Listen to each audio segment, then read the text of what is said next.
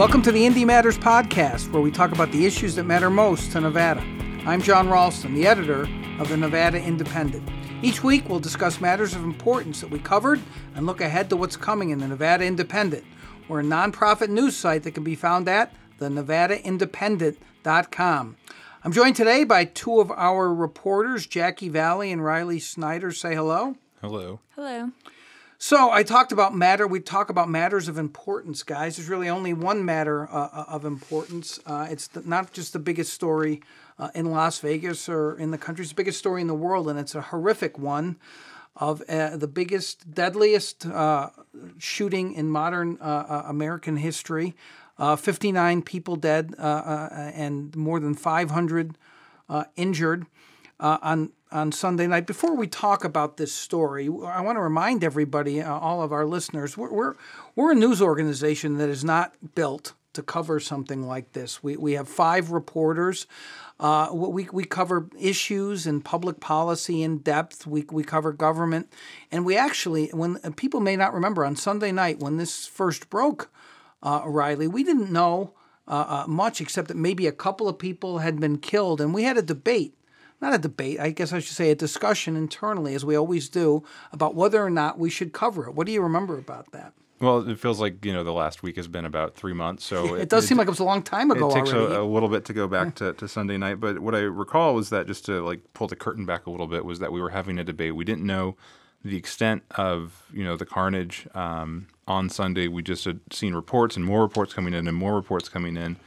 And I, I think there was a, a discussion because we didn't obviously know how big it was. We didn't know if it was just a few people who were shot and killed. We, we didn't really know. As you said, we have never really covered anything like this. I don't think like crime reporting has really been our, our, our forte, but you know, it's um, as reporters, as Las Vegans, I felt like, um, especially now, I, I, think I was a little more hesitant to cover it just because we haven't done any of this before. But just as more and more of the news came in, it was like this is something that's going to you know dominate our lives, not just for the next week, but probably you know years and years from now. That's probably right. Did, did you remember anything about what your initial reactions were, Jackie, when we were having this discussion?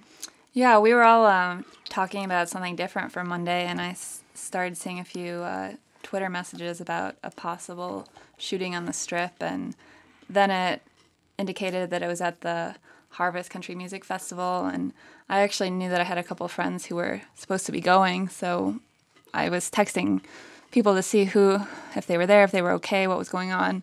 Meanwhile, we were having this internal discussion of what we should do. Um, as a former crime reporter, I think I was screaming on the inside that we should be there, but you know, at the same time, it was a tough call given that we had no idea what the magnitude or scope was. I mean, police really weren't saying anything. It just sounded like a chaos and different a big unknown at that point of what was actually happening down there. As a former crime reporter, I think you actually wanted to go out to the scene. Isn't that what isn't that what you wanted that, to do? That is correct. yeah, and, and, I know I know that instinct. That's that that's how I started uh, uh, uh covering news. I, I, I, guess what people should understand is that we, we even even when we finally went to bed, and all of us just got a few hours of sleep because we spent a few uh, uh, hours discussing this, and I was actually sitting in a hotel room in Reno uh, watching this unfold on national television. It was really eerie to see to see this happening. Is I think we decided, did we not ultimately, that even though we only knew that a couple of people by then had been killed and about twenty odd been injured, that we were just going to do a small story but probably would not continue to cover it. Is that what you remember? Yeah, and I think it was like one or two in the morning, and just um, you know it was super late, but it just seemed like everything was happening very quickly and in a short amount of time. Um, and I think Jackie and Megan wrote a short story, and you know I don't know what everyone's sleep schedules were like, but you know I, I was up super late. I got like three or four hours of sleep, and I got up and worked just straight through Monday, and I'm sure that's how it was for, for the rest of you. Let's let's talk about that, Jackie. When we all got up the next day and we saw that this was just a, a massive incident with hundreds of people injured, and, and and we already knew by Monday morning, I think that dozens of people, although we didn't know the exact number, uh, had been killed. We had a discussion, and and we knew that we couldn't do what, for instance, the RJ uh, could do, which is put dozens of reporters essentially on this. And I do want to say at the outset that, that, I think the Review Journal has done a great job in covering this. They've been able to be, get the personal stories of those killed, and they've done a lot of great breaking news reporting. But we thought that we could do something ourselves. And let's talk about that discussion and how we ended up covering this, Jackie. Yeah, we kind of took a look at what was going on, and it was honestly pretty overwhelming. And we tried to just sketch out what pieces we we thought we wanted to tackle. Um, one was sort of the community response. We already knew that there were lines forming at blood centers. There were the donations rolling into Thomas and Mack Center. There were just there were police press conferences happening later in the day. By that point, they had I think identified the suspect as someone from Mesquite.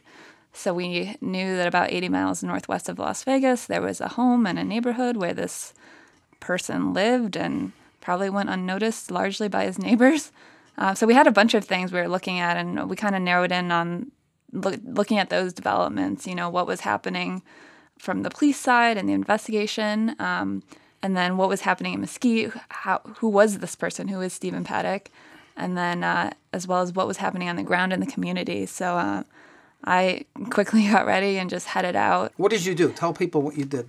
Uh, I first went to Sunrise because we knew that Sunrise Hospital Medical Center, we knew a lot of the patients had been transported there. Uh, my colleagues were headed to University Medical Center. Uh, I got there and it was uh, I parked far away. I just figured it'd be hard to even access. And as I walked up, it was just eerily quiet. Uh, you didn't see any ambulances really coming in or out. Um, all you saw were guards at the the entrances to the hospital, and you know I have to give them credit. They were so nice. They but they said, you know, it's essentially a lockdown campus. We're not letting anyone on right now. So from there, I headed to Thomas and Mack Center, and at that point, most of the refugees, so to speak, who wound up there during the night as they fled and left their cars and IDs and wallets behind at the scene, just started walking or getting picked up by random vehicles along the way. And so a couple thousand, I think, was estimated ended up at Thomas and Mack Center at UNLV. But by about 7:38, most of those folks had been cleared out and were on their way either back to a hotel setting or home or hospital to be reunited with friends and family. But the donations were rolling in. Like they had started in the night, in the middle of the night. I mean, I saw Krispy Kreme donuts come by.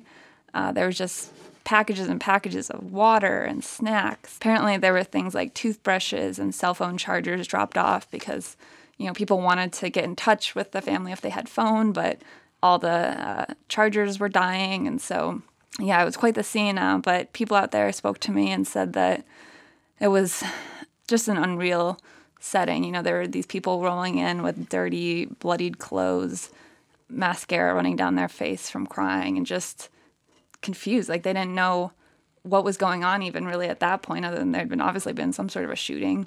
Uh, many didn't know where their loved ones were either. I think a couple of things that came out early, and you mentioned one of them was that the suspect was from Mesquite. So we decided to send uh, your great former colleague at, at, at, the Las Vegas Sun, who's done work for us, uh, Daniel Rothberg, and he went out there and, and, and, we got that story. And also, all kinds of amateur video. Uh, was surfacing uh, already, mm-hmm. including some that showed Jason Aldean singing, and then suddenly you heard this what sounded just these popping sounds, and suddenly they, the people I think said they thought they were fireworks, mm-hmm. and they realized it. And Jason Aldean stopped, and he uh, dove for for cover. Uh, and so we were trying to have the like the main story of, of, of, of, the nuts and bolts, what was going on. But we also, Riley, this was actually in our wheelhouse. And as, as, I recall, you correct me if I'm wrong, you actually were kind of like the old days, the, the guy who's at the rewrite desk, kind of hmm. directing traffic. Uh, uh, have you heard of that? I know, I know, I know. You're so young. You may not have heard of uh, uh, Get Me Rewrite, but uh, watch a movie, black and white, of course.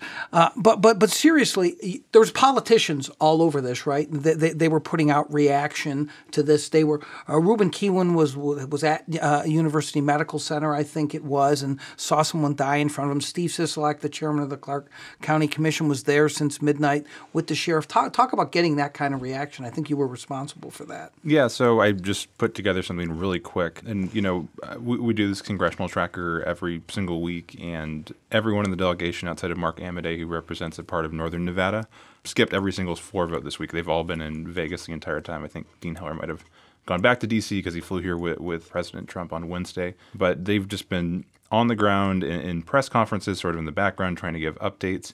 And uh, there's a sense, I think, of maybe frustration. I, I know, like all, all of the delegation is here. They're all trying to be helpful. They're all trying to like call for blood drives and everything. But there's not a lot they, they can do really in, in their official capacity in, in, terms of fixing this, just because they're they're like there isn't a lot anyone can do. It's it's sort of this. I feel like we've all lived in sort of like this little weird, surreal week where we, we don't really know what's going on, where there's like a, a real desire to like rush and get news, but like the biggest news has happened, and the, it's difficult to I think deal with it. And so they've been uh, all of them, the governor, Attorney General Adam Laxalt, the entire delegation, uh, Clark County Commissioner Steve Sisolak have all been very um, at the forefront and very public um, at, a lot of the, the um, public-facing events that have that have happened in the wake of this.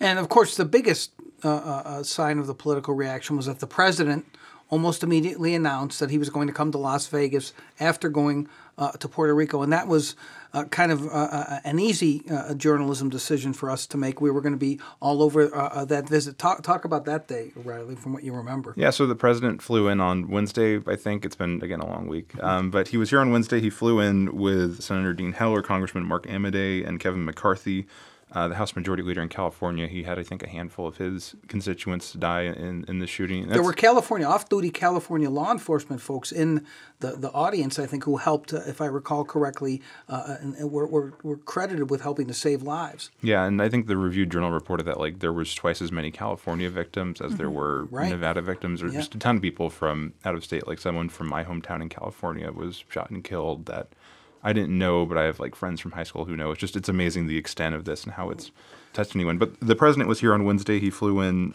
about mid morning. You know, he then talked to the assembled press who were there to see the, his plane land. Um, he met with the governor, Attorney General Adam Laxalt, uh, Mayor, Mayor, Carolyn Goodman, and, and Sheriff Joe Lombardo.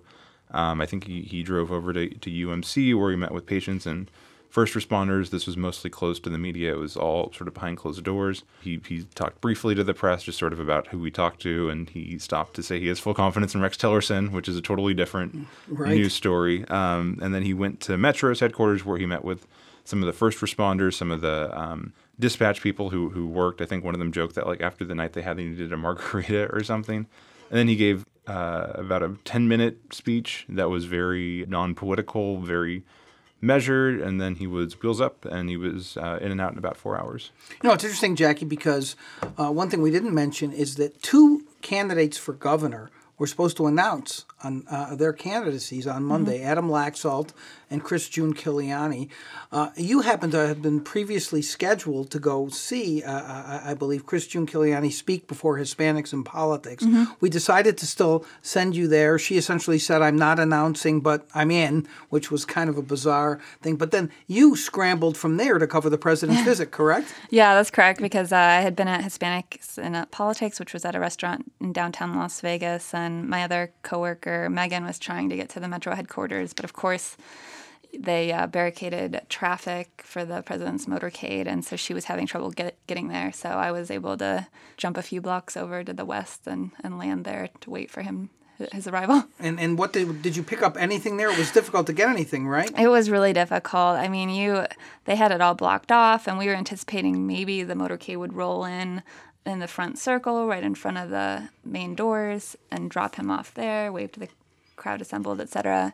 That didn't happen at all. The motorcade drove by on uh, Martin Luther King Boulevard, took a left turn in, and went behind the Metro building to a back door and then in and out that way. So those of us in the press assembled outside really didn't see anything at all. At one point, a handful of first responders left the building, and they had been among the group that met with the president. And uh, a Nevada Highway Patrol's trooper stopped and spoke very, very briefly.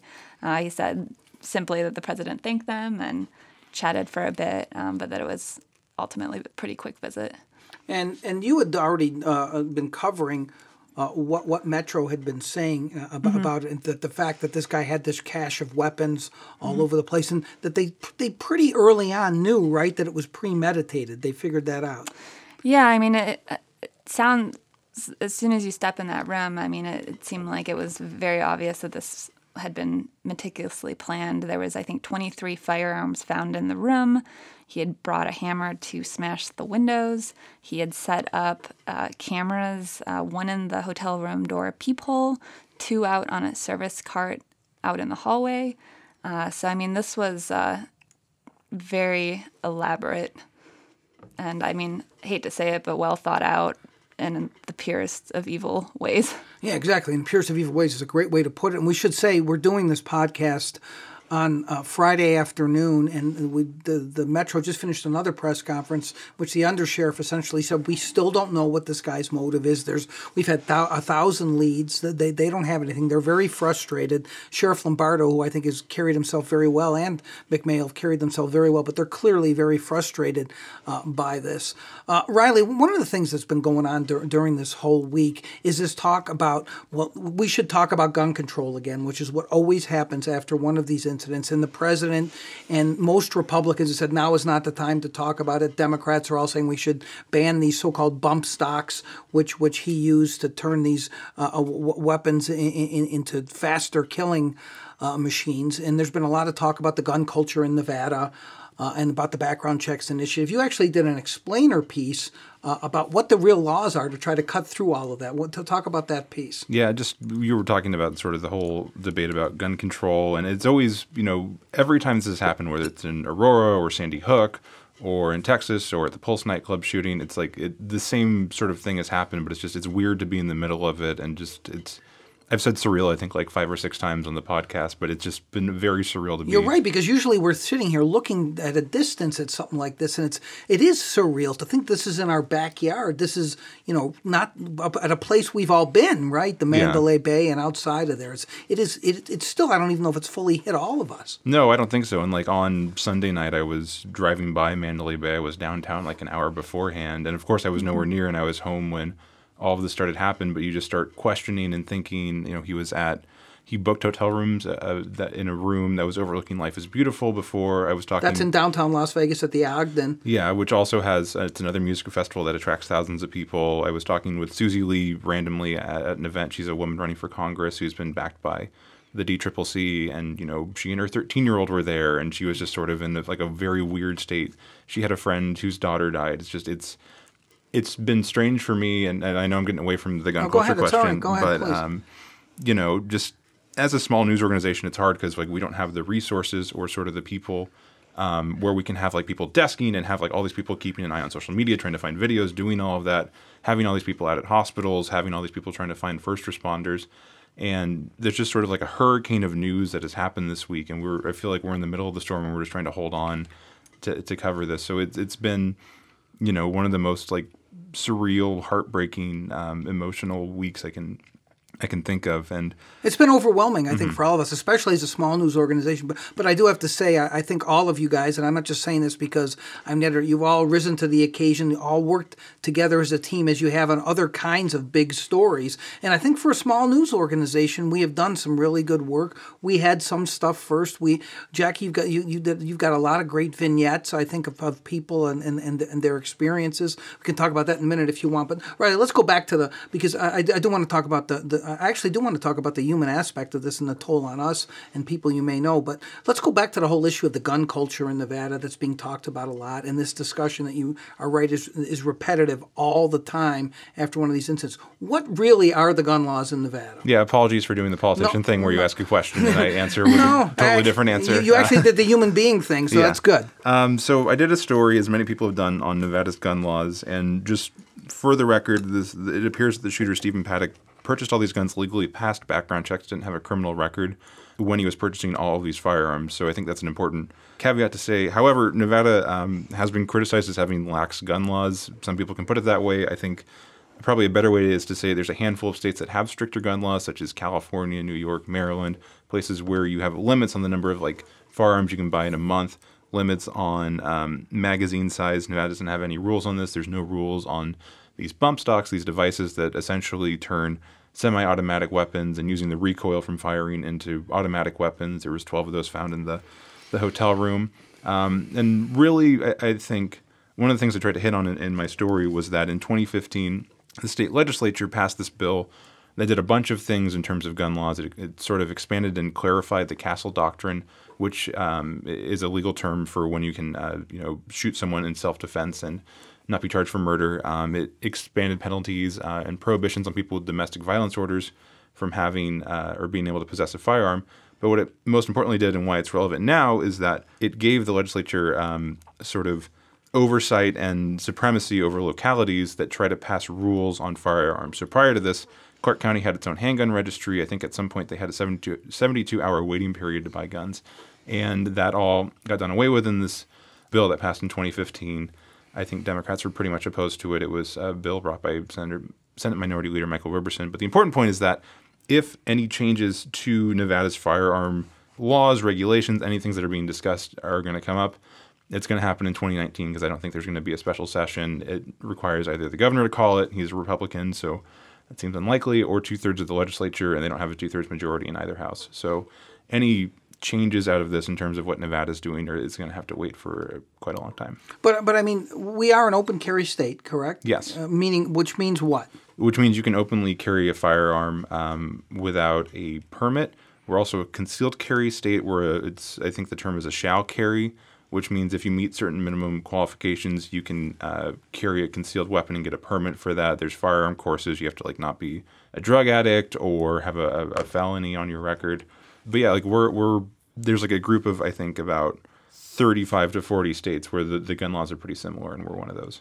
And uh, th- there was some controversy over a background checks law uh, that, that was passed uh, by voters last year. It has not been enforced yet. And, uh, and this is like a very strange, talk about surreal thing. Just a few days before this occurred, the supporters had sent a letter uh, to, to, Governor Sandoval. We broke this story in the Independent, in, in, in which they essentially threatened to sue unless he enforces. Now, again, it appears that he, this guy, passed background checks, that he bought his uh, guns legally. We don't. Again, I, am still uh, a little wary because it's still relatively early. We may find out that he had some illegal weapons, but he passed background checks anyhow. Yeah, he did. And so, what, what you're talking about, this ballot question, it passed in 2016 on a margin of about 10,000 votes out of more than 1.1 million cast. So it was very, very close. It lost in 16 of 17 counties. It won in Clark. This, this all goes back to the whole question over gun culture in Nevada. But what this ballot question did was basically require anyone who wants to privately sell or transfer a firearm to another private individual. So if you go on Craigslist and try to buy a gun from someone, um, what this ballot measure would uh, basically make sure is that you have to first go to a licensed firearm dealer and they would conduct a background check using the FBI system. Now, this gets into like sort of this weird jurisdictional fight where Nevada, we have our own background check system that licensed firearm dealers use, where if you go to a store today and try and buy a gun, they'll run that. The state really likes that. They put that in place in 1998. It's called a point of contact system, and that takes in more information than the FBI system.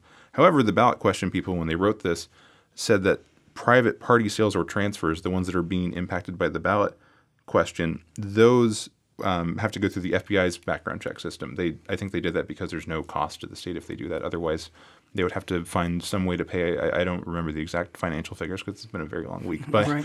um, they, would have to pay for it. So in December of this year, after it passed, Attorney General Adam Laxalt's office issued this opinion saying it was unenforceable because the FBI had sent a letter to them saying, we're not going to do this unless you guys change your point of contact status. And so, uh, what this group, Nevadans for Background Checks, which really fought for the, was the primary driver of this ballot question, sent a letter to the governor saying, we're giving you until October 9th until we're going to take legal action that will compel you to follow this, that the state needs to change and become uh, either a hybrid or a partial point of contact where the majority of background checks will be done through the state system, but they um, are basically good with the feds, good with the FBI, and they'll do that for the uh, private party sales and transfers. Yeah, and we should tell people too that the governor uh, was against uh, this background checks question, and, and, Adam Laxalt, the attorney general, essentially actively campaigned uh, uh against it. But as you pointed out, and this is the dichotomy in this state, this it won, I think, by about hundred thousand votes in Clark County, which was enough uh, to make up for, for, for the rest of the state. Uh, Jackie, there's a couple other things that you did I want I want to talk about, uh, and I mentioned all the vignettes that we tried to put together, and we had as, all of the reporters trying to feed into this, and of course we could not do what the major newspapers are doing. But uh, t- tell me one or two that stuck with you that that, that, you wrote about. Yeah, uh, well, I wrote to two pe- wrote about two different people who attended, and uh, fortunately survived unharmed uh, physically at least. one was a 31 year old from Iowa, Des Moines area. He came out here um, to attend the concert with his buddy. Actually, he was he attended the iHeart Radio Festival the weekend prior, and then the Harvest Country F- Music Festival over the weekend. And uh, I mean, they made the fortunate decision to stand in the back because they said it was simply just closer to the vendors, the food, the beer, and the bathrooms. And so they were not in the target area where most of the casualties occurred up close to the stage.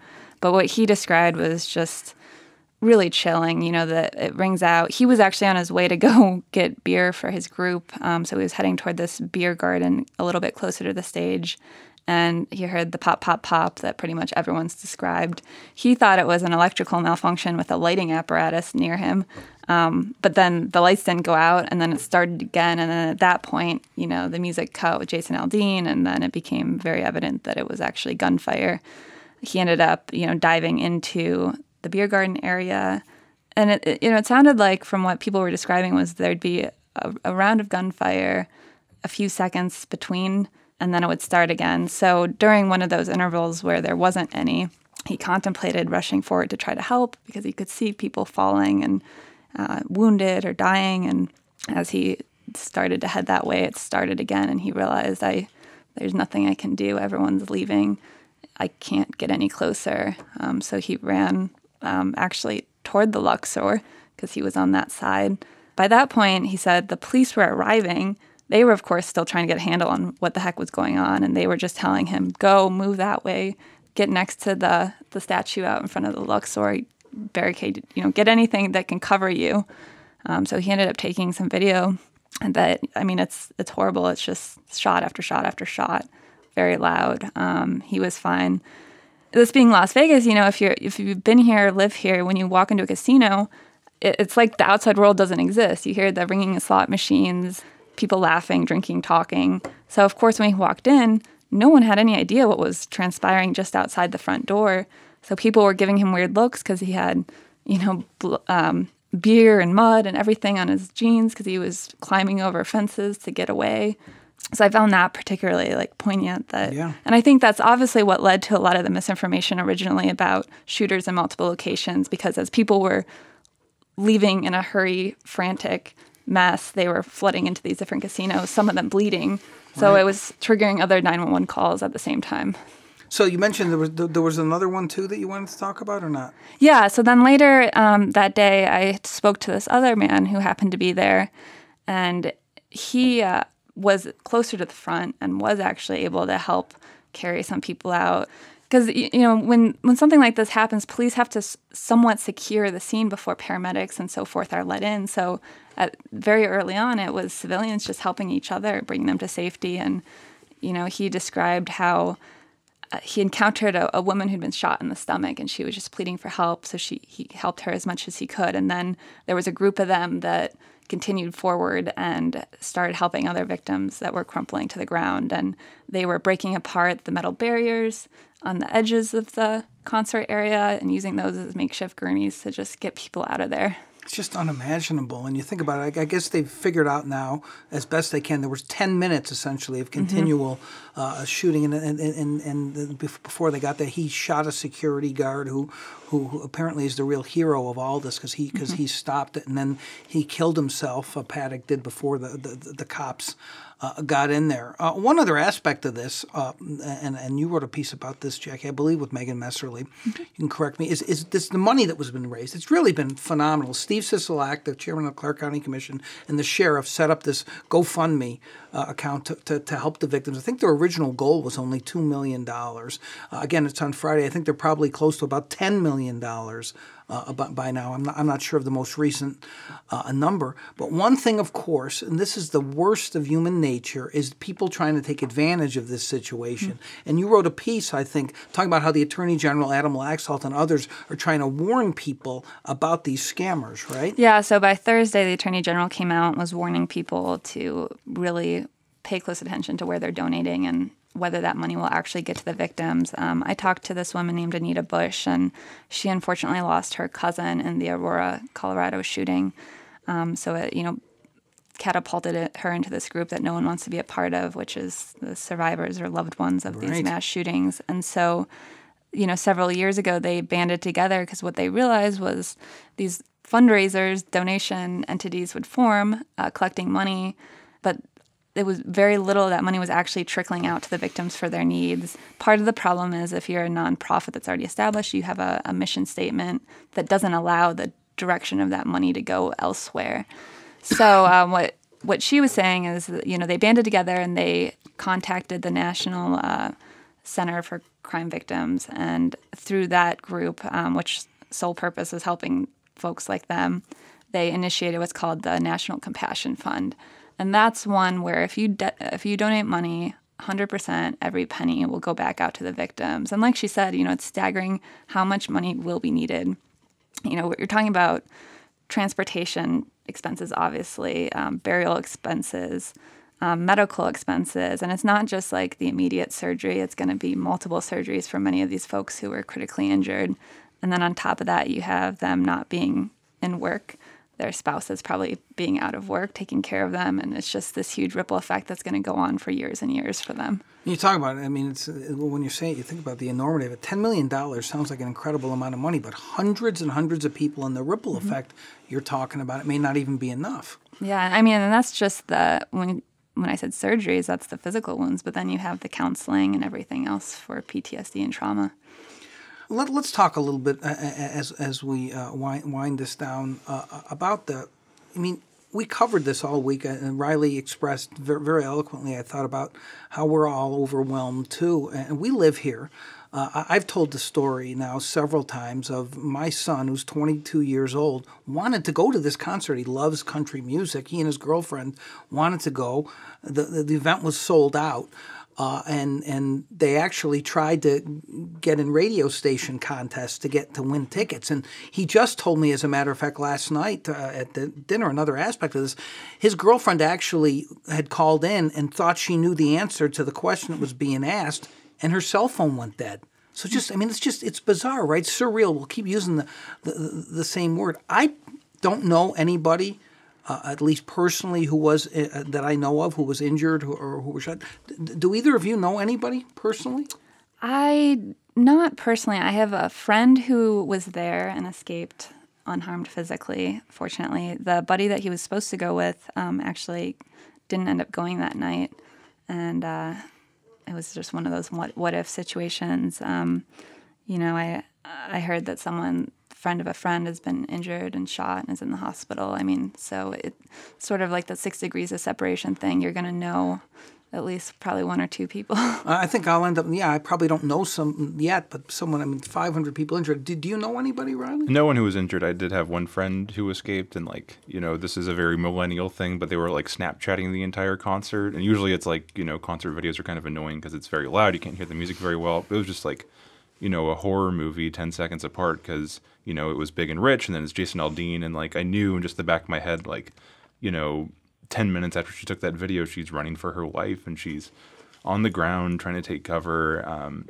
you know, having to duck and like get in a car and, and drive off. And it's just, you know, I, I, everyone in Vegas knows someone, you know, whether it's an Uber driver or, you know, like a cashier at the grocery store, you just hear people talking about it. It's, I think this is, um, and, and, one thing Jackie brought up that I wanted to mention um, is on Monday, I, I, talked to the, the head of the state's medical association, and the first thing that they said on Monday, this is like less than 24 hours after it happened, is that once, you know, the big news trucks drive away, once people are out of surgery, once they're home, the biggest need going forward is going to be um, counselors, mental health specialists, and Nevada has consistently like ranked last in, in that in the number of psychologists who live here, who work here. Right. Um, that's going to be a major problem going forward. I don't know if it's going to be an, an out of the state thing, um, what that's going to look like, but I think the the psychological drama, the PTSD that so many people are going to have to deal with going forward, the counseling that's going to be needed, it's going to be immense um, for the next weeks and months and years. Yeah, and that's a great point that you brought up about how we've so drastically underfunded mental health in this state. We don't even have a lot of private services uh, that, that, that are needed. Uh, just a couple other things. I hope you guys don't mind talking about this. Jackie, when you got home uh, at night after covering this, and, we're all exhausted, did you have trouble sleeping? Did, did, did, has it has it really hit you yet? Do you think it's going to hit you over the weekend? What, what what are your thoughts on that? Yeah, I just I mean it was hard to fall asleep. I'll admit I took cough syrup one night just to help me fall asleep. Um, I you know it's just it's hard to unwind after listening and focusing on all the grim details all day long. Yeah, I mean, we're, we're not we're not trying to make this about us. I'm not trying to do that because there are obviously people who either lost loved ones or saw some of the things that, that we've talked about. But when you're a journalist, and I, I don't think people really understand this, you're, you're it, the adrenaline is flowing during something like this, and you're trying to do your job, and you you were a bunch went to a bunch of different places.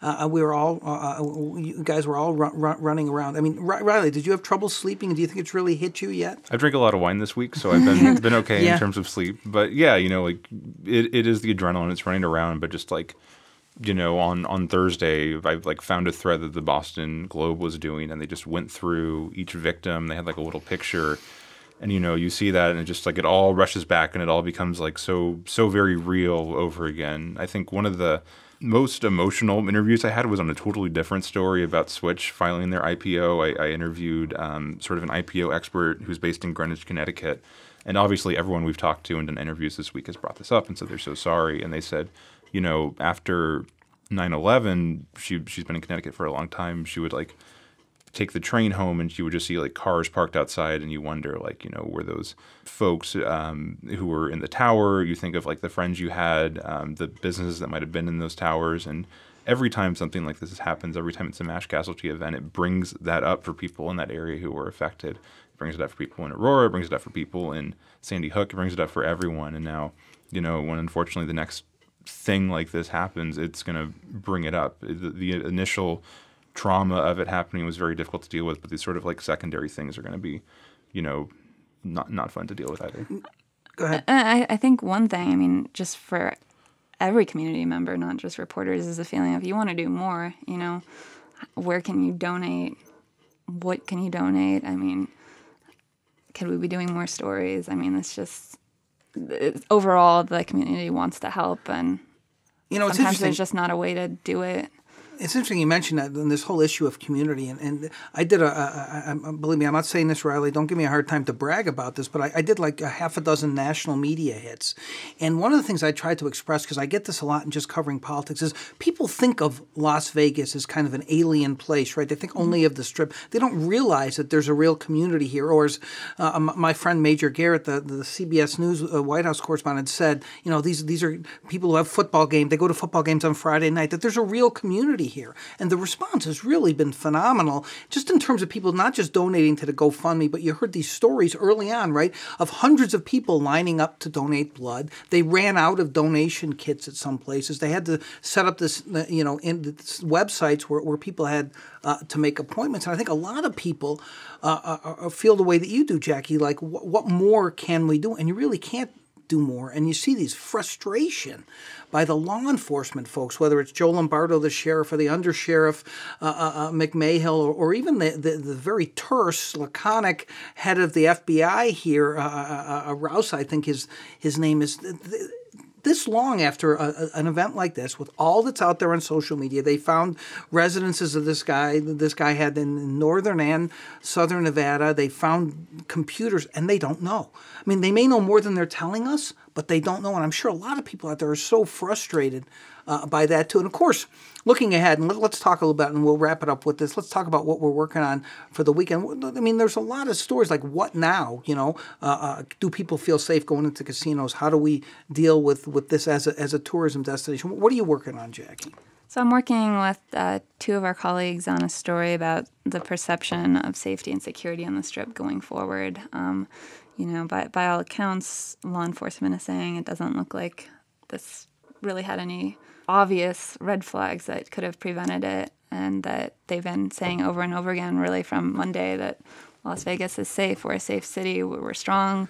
We'll come back um, and be stronger after this. Um, but you know, the, it's a valid question: Are people not going to want to come here or not want to attend one of the, the, the music festivals or the big concerts or we have hockey games now and so we're looking at what the um, the new marketing strategy is essentially to rest, give people a little bit more reassurance. Yeah, it's it's difficult because they can say Las Vegas is safe, and, and, and maybe people are actually going to think that. Maybe the worst thing that's happened is that people just get inured to all this because it's happened so often now. Even though this was a mass the the mass casualty event in modern American history, are people getting inured to it that it's not going to be Vegas specific? Well, and that's exactly what one tourist told me yesterday. I was went to the Welcome to Las Vegas sign to talk to people there, and he said, you know, this is unfortunately humanity now, and we're kind of numb to it. It's not a Las Vegas problem.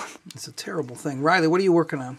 Um, I'm working on a story that has to do with sort of federal funding to prepare for these type of events. More specifically, the response. Uh, Las Vegas has had an issue with getting um, federal money just because our population isn't big. They really don't take uh, large tourism centers into account. So that's been an ongoing issue, and just sort of a renewed look at that now that something like this has finally happened. And I think you know, I think Jackie was touching on it. We've talked about it a little bit, but there's a, it's just a matter of time before something like this happened. And I think it's been strange because usually after these events, like you don't see the mayor or like the sheriff come on TV and say like, please come here next week. Like, don't cancel your trip. But it's just, it's a very Vegas specific thing that we're saying like, yes, we need you to come here, go get really drunk on the strip, go make mistakes. Like this is what our entire city and sort of culture is based on. Exactly, and they've started this Vegas Strong hashtag, and now you see all over the country. I, I heard the Boston Bruins put Vegas Strong on, on, on, the ice, and, and, and so that, that branding is smart. But people are, I think, I think probably will be hesitant. It's going to be interesting uh, to watch. So, well, we're working on those stories uh, uh for, for, the weekend. I really appreciate both of you guys coming in uh, today. I know it's been a long week, uh, uh, Riley and, and Jackie. I'm not even going to do my usual facetious end to the podcast. I just don't think it's appropriate. This week. Thanks to both of you for coming in, Riley and Jackie. Thank you very much. Uh, and that's all the time we do have for this uh, edition of the Indy Matters podcast. We want to know what you think. If you have ideas, criticism, or even praise, email us at ideas at thenvindy.com. Check our site. We have a lot of coverage of, of uh, this horrific tragedy uh, this week in the aftermath, and we'll have more uh, this weekend. That's the NevadaIndependent.com. Please go on iTunes, subscribe, rate us. You can also find us on Google Play and a whole bunch of other uh, places. I do want to thank the, our great hosts here at KUNV on the campus of UNLV, and as always, many thanks to Joey Lovato. He's our fantastic producer who always makes us sound good. I'm Jon Ralston. Thanks for listening to Indy Matters. We'll talk to you next week.